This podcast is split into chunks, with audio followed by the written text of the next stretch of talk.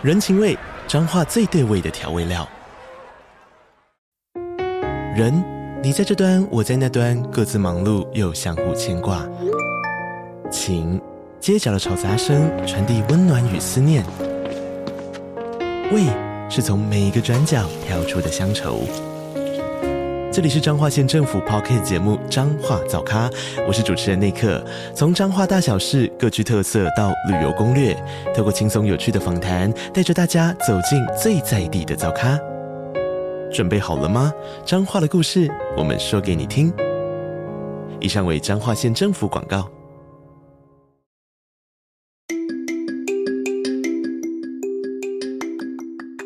大家早安。欢迎收听通勤十分钟 On the way to work。每天早上跟着我们一起掌握最新的国际商业新闻，了解各个产业衍生出来的商业趋势。我们相信每天只要花一些时间，一起进步一点点，长期下来就能够看见巨大的成长。我是 Esther，哟，我是 Tony。让我们一起在通勤的路上前往世界。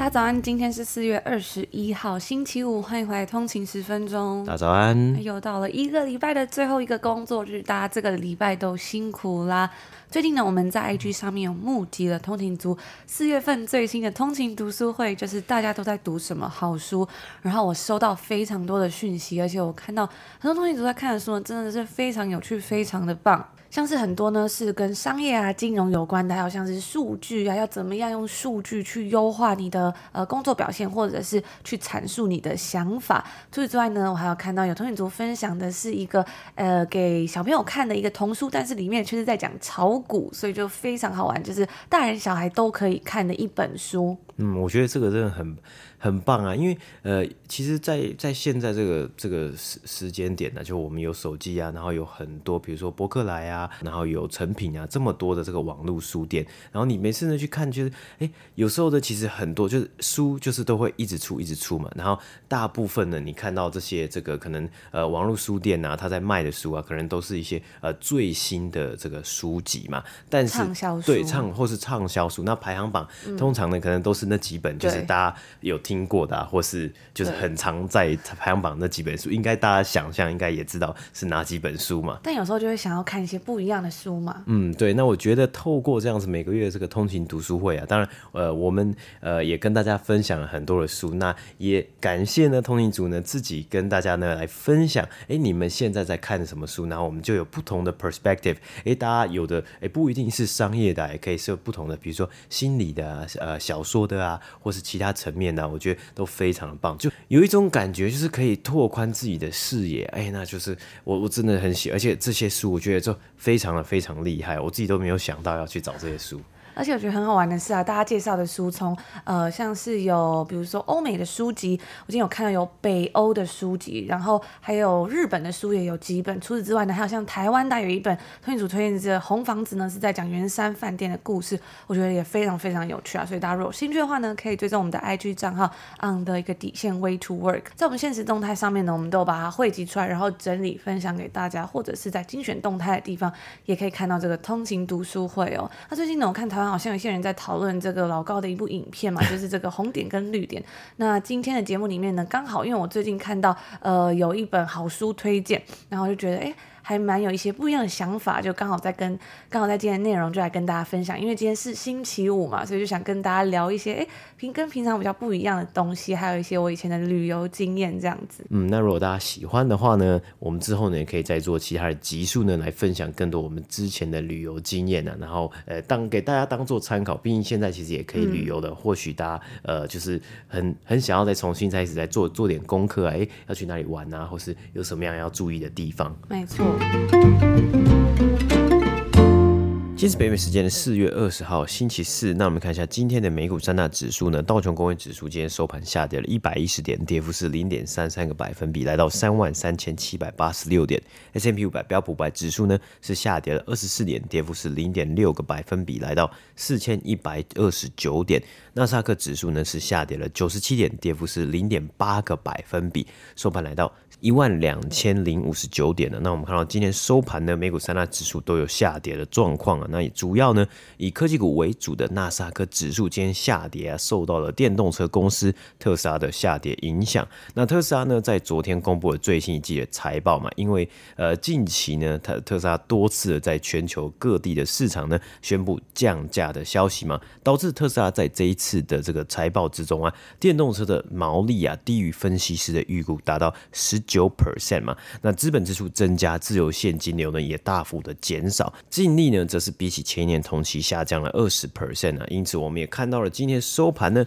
投资人的回应啊，今天收盘特斯拉下跌了将近十个百分比，收盘来到一百六十二块美金。那其他车厂呢，今天的股价也是连同的受到影响，也下跌。Ford 福特汽车呢，今天收盘是下跌了二点八个百分比，收盘来到大概是十一块美金左右。那 GM General Motors 通用汽车呢，今天收盘则是下跌三个百分比。那特斯拉的股票以及股价呢，一直以来啊，都是受到许多投资人的关注嘛。一派投资人呢，长期看好；那另一派投资人呢，则是长期看坏啊。那很多人呢，呃，分析啊，特斯拉的这个降价策略呢，能够拿下更大的市占率，而等到未来呢，自动辅助驾驶呢，继续成为主流，他们就可以继续对车主 upsell，就是让他们呢去升级啊。那升级就是要多花钱嘛，就可以得到更多的收入，就可以像是一个科技公司的营运一样来去。对特斯拉进行估值啊，那不看好的人，投资人呢，则是认为啊，电动车市场竞争日益激烈，特斯拉可能无法维持高市占率这么久啊，而且呃，股价呢还是有一个下探的风险呐、啊。所以其实呢，这个这每一次呢，针对特斯拉的这个表现呢、还有特斯拉的这个股价的讨论呢，真的是非常非常的多。那诶，不知道通勤族呢是看好呢特斯拉的股价会继续的成长呢，还是呢会觉得特斯拉的股价呢会继续的下跌啊？呃，今天收盘是在一百六十二块美金。那今天呢，其他科技类股呢也都有呃这个下跌的现象，包括 NVIDIA、Microsoft、苹果以及呢脸书的母公司 Meta Platforms。而硬碟公司 Seagate 呢，今天收盘呢则是下跌了超过九个百分比啊，收盘来到五十七块美金。那该公司最新一季的财报表现呢，也是低于预期的，并且呢，因为他们这需求降低，看到需求降低呢，而给出了一个。比较疲软的猜测。那我们看到啊，在目前到目前公布财报成绩的这个呃标普五百里面的公司呢，有十九 percent 的公司呢是没有达到获利的预期。那有四十 percent 的公司呢，则是。没有击败分析师对于销售额的预估啊，那这个四十 percent 的一个这个数据呢，也代表着其实呃目前为止呢，标普五百公司有公布财报的公司呢之中，有六成呢是有击败预期的，这样子的一个数据呢是。自从二零二零年以来最差的一个数据啊，所以我们也继续的来看看，其实这个礼拜呢也才是财报季的头，呃，大概一点五个礼拜而已啊。下个礼拜呢会有更多更多公司来公布他们最新一季的财报，也非常的期待呢去看看更多的公司他们对于他们的这个状况以及他们在今年的财务预测呢会有什么样的预估啊。以上呢就是今天美股三大指数的播报。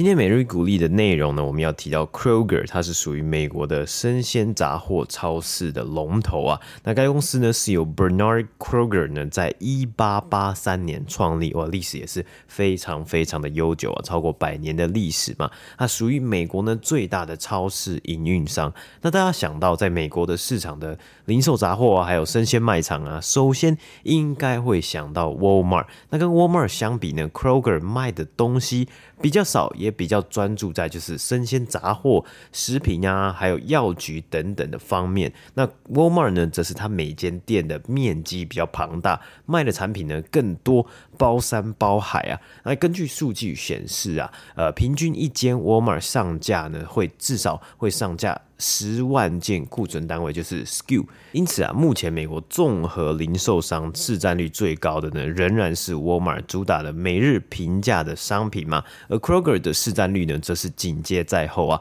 作为美国第二大的零售连锁店。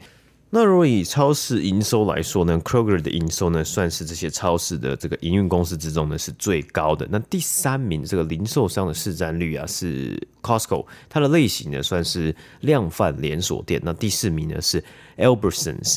而在美国整体庞大的市场之下呢，存在了非常多不同类型的零售商嘛。那消费者呢也会依照自己的习惯去做购物。例如呢，有像 Costco 这种量贩类型的，也有像 Whole Foods 这种主打比较精致啊、比较呃比较高价位商品的超市。那再加上呢，其实从去年开始到今年的通货膨胀呢，零售商啊这些公司，他们必须要仔细的算出成本架构以及贩售的价格，才能确保他们的利润呢最后的这个。的获利不会被供应商提高价格而吃掉，同时呢，又要确认消费者不会因为哇这些供应商都涨价了，然后他们最后呢也要涨价，价格上升而流失掉一定的消费者。甚至啊，很多的零售商，包括 Walmart 呢，也有提到，消费者对于价格更敏感呢，更有可能去选择自有品牌或是平价品牌的产品。那在与其他竞争者竞争的时候呢，主要啊，比如说像是呃这个 Walmart 跟 Walmart 竞争的时候呢，Kroger 也需要将这个要素来纳入考量啊，就是呢他们的低价竞争战呢、那一直以来呢，其实这也是一直以来会出现的讨论嘛，就他们要如何在价格上面呢做出竞争力，而其中一个重点呢。或许就是我们刚刚提到的自有品牌 （private label）。例如呢，大家可能比较熟悉的就是 Costco，它的自有品牌叫做 Kirkland 嘛。那 Kroger 呢，它拥有了超过三十座的食物处理厂啊，所以他们可以有能力呢自己推出自有品牌啊。平均呢，Kroger 每间分店呢是上架超过一万件自有品牌的商品。那因为呢是自己的这个牌子嘛，所以成本上面、成本架构上面呢，会比起你卖其他的品牌的牌子。的这个呃成本还要低一些，所以 Kroger 呢可以用相对的低价那个提供这些商品啊。那根据 Private Label Manufacturer Association 的数据呢，在去年二零二二年，美国的消费者在自有品牌商品的上面呢，花了破纪录的两千两百八十六亿美金啊，比起二零二一年的数据呢，还要成长了十一个百分比。那当然呢、我们刚刚讲到啊，其实通货膨胀之下呢，要省钱。一定是呃这这样子的目的呢，应该是呃促使消费者去选购这些零售商自有品牌的一大主因呢。但是另外一个解释呢，也显示出了这些自有品牌的品质呢。没有传统的想象的这么的呃这么的平价，这么的这个差劲啊，就是大家可能会联想到说，哎，这个价格低廉呢，会不会它的品质、它的这个整体的使用的感觉，或这个食物吃起来就没有这么的好吃美味了？但是其实根据这个呃 Association，还有根据去年相关的这些数据呢，感觉看起来呢。消费者是呃非常的或慢慢的对于这些自有品牌的好感度呢是有增加的，所以它的这个自有品牌的呃消费的金额呢逐年的在提升，不只是去年提升而已啊，从过去的五年呢都是有一个诶成长的状况啊，那也代表着这些公司呢，比如说 Kroger 啊，还有其他的公司呢，为了要提高市占率，或是为了要跟啊，比如说 Walmart 它主打低价的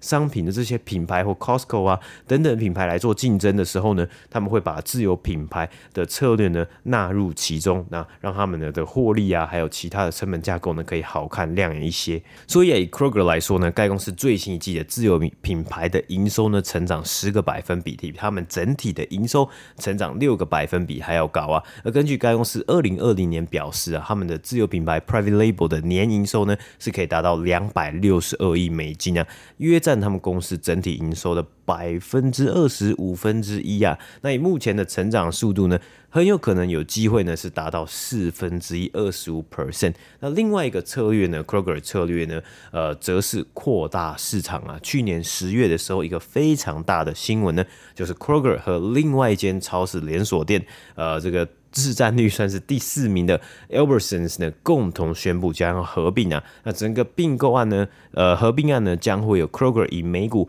三十四点一块美金的价格买下 Albertsons。交易的总价值呢是来到了两百四十六亿美金，因此啊，借由合并成为一间公司，扩大规模呢，也更能够有和供应商议价的空间呢。那两间公司目前加起来，它雇佣了超过七十万人，并且在全美呢合并之后呢，有可能会有拥有超过五千间分店的。那 Kroger 旗下呢是拥有了超过两千七百间分店，在财务年二零二二年呢，可以达到一千四百八十三亿美金的营收。Albertsons 呢，则是拥有了将近两千三百间分店呢。它旗下呢还有像是 Safeway 等连锁的品牌啊。财务年二零二一年呢，可以达到七百一十九亿美金。所以加起来呢，非常有可能呢，诶，两间公司啊、呃，如果合并起来成为一间公司呢，可以达到超过两千亿年营收的表现啊。那他们的合并呢，市占率呢，根据 CNBC 的报道呢，是有望达到十六 percent，在美国的市场啊，也逼近。第一名，Walmart 的二十 percent 呢？那目前呢，在美国零售市场之中呢，真的是竞争非常的激烈嘛。因为自从疫情以来呢，带来了许多新的需求，很多公司呢也必须投资更多，可能人力啊，还有训练啊。那这个部分呢，当然是因为从去年这个通货膨胀嘛，很多的呃。公司他们需要寄出更多的这个资金，更多的资金支出呢，来去呃提高他们员工的这些福利啊，还有薪资。那另外呢，就是要呃加注在自动化的部分呢，也就是要希望增加消费者体验。那同时啊，在去年 Kroger 他们宣布合并的新闻之后，他们也提到了合并之后呢，可以达到更好的获利能力啊，并且呢，在高通膨之下呢，为消费者降低食物的价格。另外呢，他们还要透过整合加速创新和科技的应用啊，例如呢，零售和数位广告的贩售呢，在这几年也成为了很多零售商呢，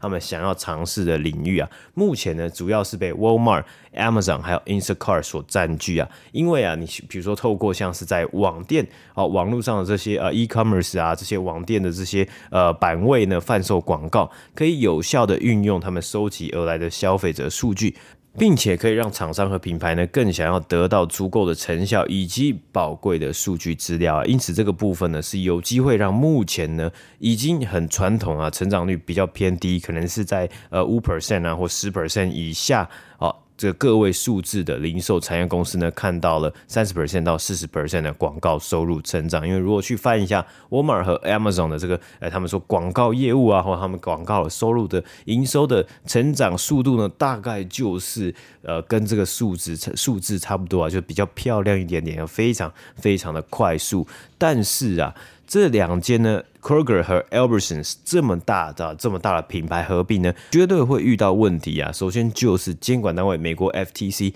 联邦贸易委员会呢，必须要有足够的信心。认为他们两间公司的合并不会造成市场垄断，而这两间公司呢，他们目前的这个足迹啊，遍布了美国大约三十个州，然后在几个州呢，某几个州他们的足迹啊，可以说是高度的重复啊，因此呢，Kroger 也提到他们会进行深度的评估，在两间公司两两个品牌负债覆盖率偏高的地方呢，出售部分的资产。可能最高啊会高达七 percent 到十 percent，也就是说，他们减少规模呢，让监管单位不会认为，哎，你有太大的市占率，吃掉了其他地区性的杂货超市。但是呢，出售重叠度高的分店呢，也不一定就可以让监管单位分呃就是满意嘛。除此之外啊，工会也不一定会开心啊，因为要减少掉，要去掉七 percent 到十 percent 的分店呢。假设两间公司加起来五千多间分店，等于说十 percent 就是五百多间分店呢。那呃，减少这些店的员工呢，工会。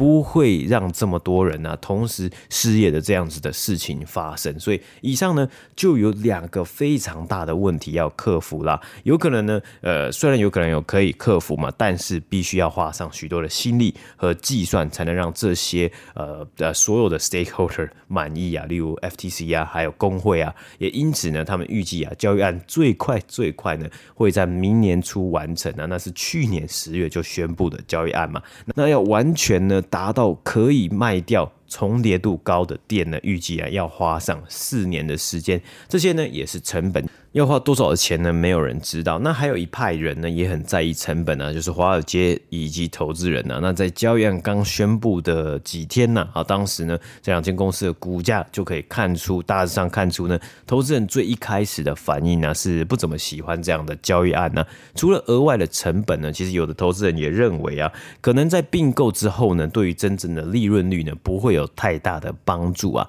虽然双方表示呢，他们可以呃省下平均每年十亿美金的成本呢，但是呢，在所有成本都上升的情况之下呢，投资人仍然会对这样的前景呢打上问号。因此啊，说从交易案宣布一路到现在，现在已经是四月底了嘛，两间公司呢仍然还是有很多新闻是宣布说，哎，他们还要还是要去啊、说服监管单位，让监管单位呢通过这样的并购案。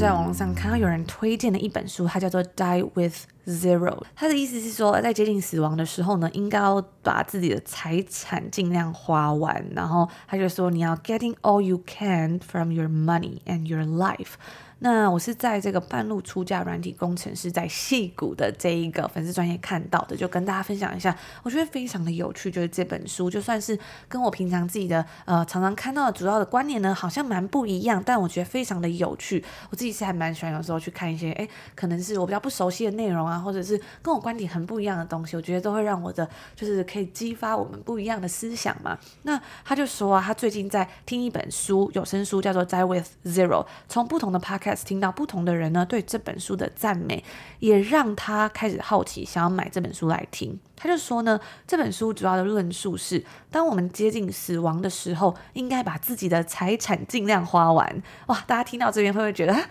怎么跟我们平常自己认为的，就是很不一样呢？如果要赚钱，不是就是为了要存钱，然后把这些钱极大化，在我们可能啊慢慢迈入中年呢、老年，可以慢慢的拥有更多更多的财富吗？那他就说啊，如果没有这样做的话呢，就是浪费过去宝贵的时间工作，而没有把那些时间花在做自己喜欢的事情上面，得到喜欢的体验。这本书强调的观点是，Life is the sum of experiences。生命呢是由一系列的体验所构成的，而我们可以在每个阶段得到终身难忘的时刻，比如说大学刚毕业的时候去穷游几青年旅馆啊，或者是在二十几岁的时候在喜欢的滑雪场连续滑七天的雪，或在三十几岁的时候带小孩一起去旅行，比五十岁或者是七十岁做这些事情的时候呢，更能够得到美好的回忆，而我们的心灵得到满足，未来也会不时的持续回味，然后增加这个体验的厚度。那看到这边的时候呢，其实我就觉得，诶，还蛮认同的，因为像我自己常常想到啊，我到现在我最快乐的回忆，或者是说最印象深刻，每次可以拿出来分享的，觉得哇，我以前做过很难忘的事情呢，其实应该就是在大学的时候，有一次就是跟着学校算是一个补助的计划去了墨西哥，然后呢，另外一次是在我呃当年就是在。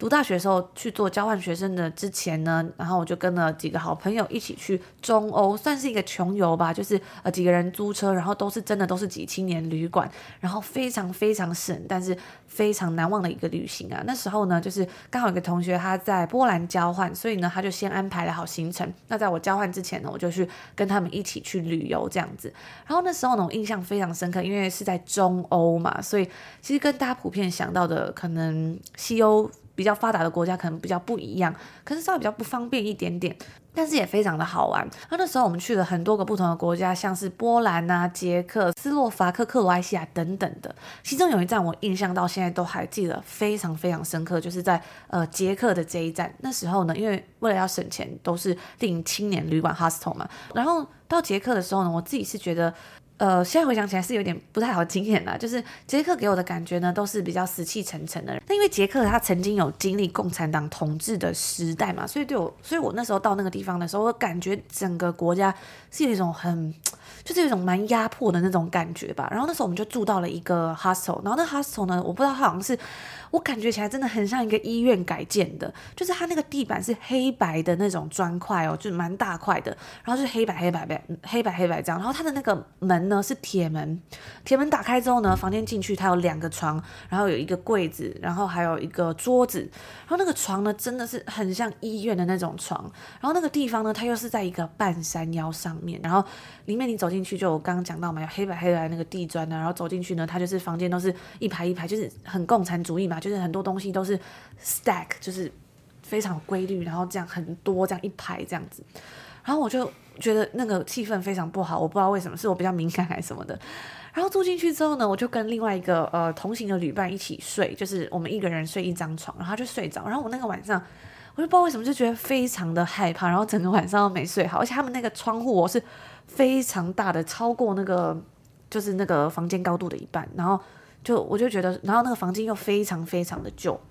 我整晚上都睡不好，然后我就呃还传讯息给我。给家人说，哎、我要不要明天？不然我因为那个那个 hostel 要住两天，我就说，那我要不要明天自己去外面，就是随便订一个地方住？我真的就是都睡不好，很紧张这样子，然后又不敢走出去，连去上厕所都不太敢。为什么呢？因为他那个洗澡的地方其实是，他真的是有点像是一个，说是宿舍吗？但是有点像是那种公共场所，我不太会形容。但是呢，它那个洗澡的地方，就是它的拉门是帘子。然后呢，它的那个灯啊，是过一段期间就会自动熄灭掉。地板上也是砖头，真的非常的旧，而且看起来是很久没有人在使用。然后我们就在洗澡嘛，我就跟我朋友在洗，然后就是已经进去了，所以就没有人在外面了。然后洗到一半的时候呢，灯就突然暗掉，然后我们两个就突然尖叫。然后后来好像是我已经忘记是我还是我的朋友，就是我们两个就冲出去，就是晃一下，然后再回来，就是赶快让那个灯亮起来啊。所以我就觉得哇，那真的是一个。想起来当下真的是快要吓到歪掉的经验，但是呢，就是我现在回想起来还是一个很棒的回忆，因为我知道我再也不会做这样的事情了。嗯，对啊，所以感觉其实人生真的是，我觉得很像是我这个老高的影片啊，大家在想说，哎，人生到底什么样才算是第一名嘛？或者说，哎，什什么样才是呃，大家讲人生胜利组嘛？那呃，老高影片那个有一个实验，就红点绿点那个实验呢，其实它主要衡量的东西呢是。呃，钱就是呃，因为它是实验嘛，所以它主要就是说看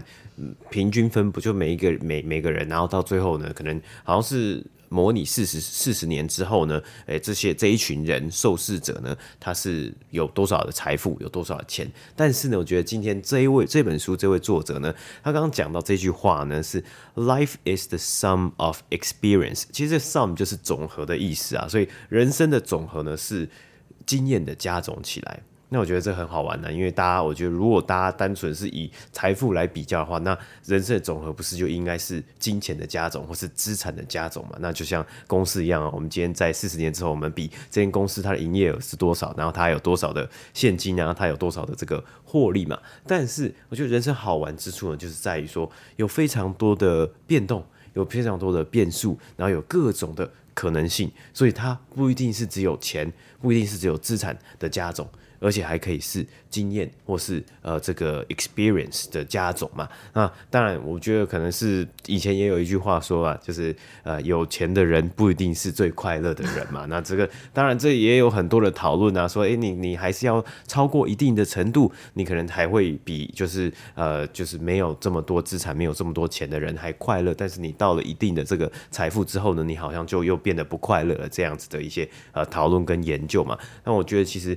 呃更重。要的呢，应该就是说，诶，在这个情况之下，在这个时间点之下呢，特别是疫情之后，诶，大家其实更 cherish 的呢，maybe 是自己的人生经验，或是跟家人的回忆，或是跟好朋友的相处。因为大家发现，诶，疫情的时候什么都不能做，还戴口罩，也不能出国玩，然后只能待在家里。诶，发现了，其实真的真真的真的实际去体验、去创造这些回忆呢，好像也是一个无价之宝。那虽然呢，刚分享到这个故事听起来是有一点可怕啦，但是呢，还是有一些很难忘的事情，像是呃那时候有一次去墨西哥的时候嘛，就是在大学的时候跟着学校一起去的。那那时候的所有行程啊，还有所有的呃旅程什么，几乎很多，除了在那个 conference 之外呢，其实都是要自己处理的。然后那时候呢，我们就订了一个 Airbnb，但是呢，那天呃后来屋主就突然说，因为那一天。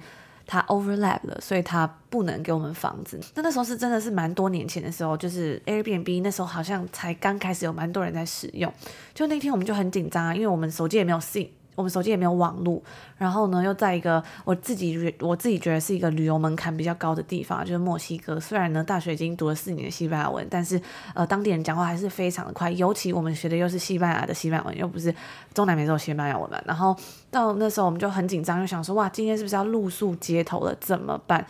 就赶快呃拖着，真的是拖着行李箱哦，我们一行人这样四个人，还有一个学校的人员这样子，然后就拜托路人啊借我们网路这样子。那墨西哥本来就是一个比较危险的地方嘛，但是哎，其实遇到还蛮多的好人的，大家都有的人不愿意，但有的人也会借借我们网络用嘛。然后我们有走到一些不同的店啊里面去询问说，哎，可不可以借我们网络啊？我们想要订一些饭店什么，但是后来发现，哎，怎么都订不到啊，很很担心，又要露宿街头，要露宿街头怎么办？结果呢，就在问了很久，大概僵持了，我觉得已经找了一个多小时，就是有点绝望的时候呢，就遇到了一个女生，然后她就人非常的好，她就说，我知道附近有一间是饭店可以去住的，我带你们去。然后他就说，呃，我也可以借你网路啊。然后我们他就先带我们去饭店的嘛，然后我们就去了。然后就问他说，哎，那怎么样怎么样啊？可以有呃两间房间啊什么的。然后最后啊，真的是僵持了可能一个多小时，才终于找到了一个安全然后可以入住的地方。我心里真的充满感谢。我在那时候我的行李箱里面还有带就是两盒凤梨酥，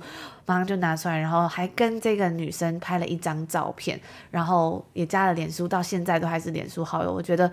真的非常非常的难忘啊！就是在这样的一个危机时刻呢，还可以遇到善心人士。那后来他也带我们去换钱啊，因为在墨西哥要换披索嘛，就用美金换这样子。然后就觉得真的也是很难忘的一个回忆啦。所以常想到这些回忆的时候呢，虽然我觉得对现在的我来说，又要再去这样子壮游或者是穷游呢，我觉得可能就比较难一点了，因为。就觉得蛮辛苦的吧，就不想要再这样旅游了。但是呢，这些回忆对我来说真的是好像常常会去回味它，然后就可以像呃作者讲的，就增加这种体验的厚度。然后还有另外一个是回到刚刚那个中欧的故事里面呢、有一个我也是印象非常深刻的是，那时候呢，就是我们就在克罗埃西亚，就是它有一个类似那边有很多那种在地中海的那个沿岸呢，就有很多的那种类似度假村，然后就可以住一个 apartment 嘛。然后那度假村其实都比较大，就是。呃，你住的地方离那个入口可能都蛮远，然后很多人呢就会在里面住个可能一两个礼拜，甚至是我看还蛮多那种什么德国家庭啊或者什么的，就会在那里住一个月，然后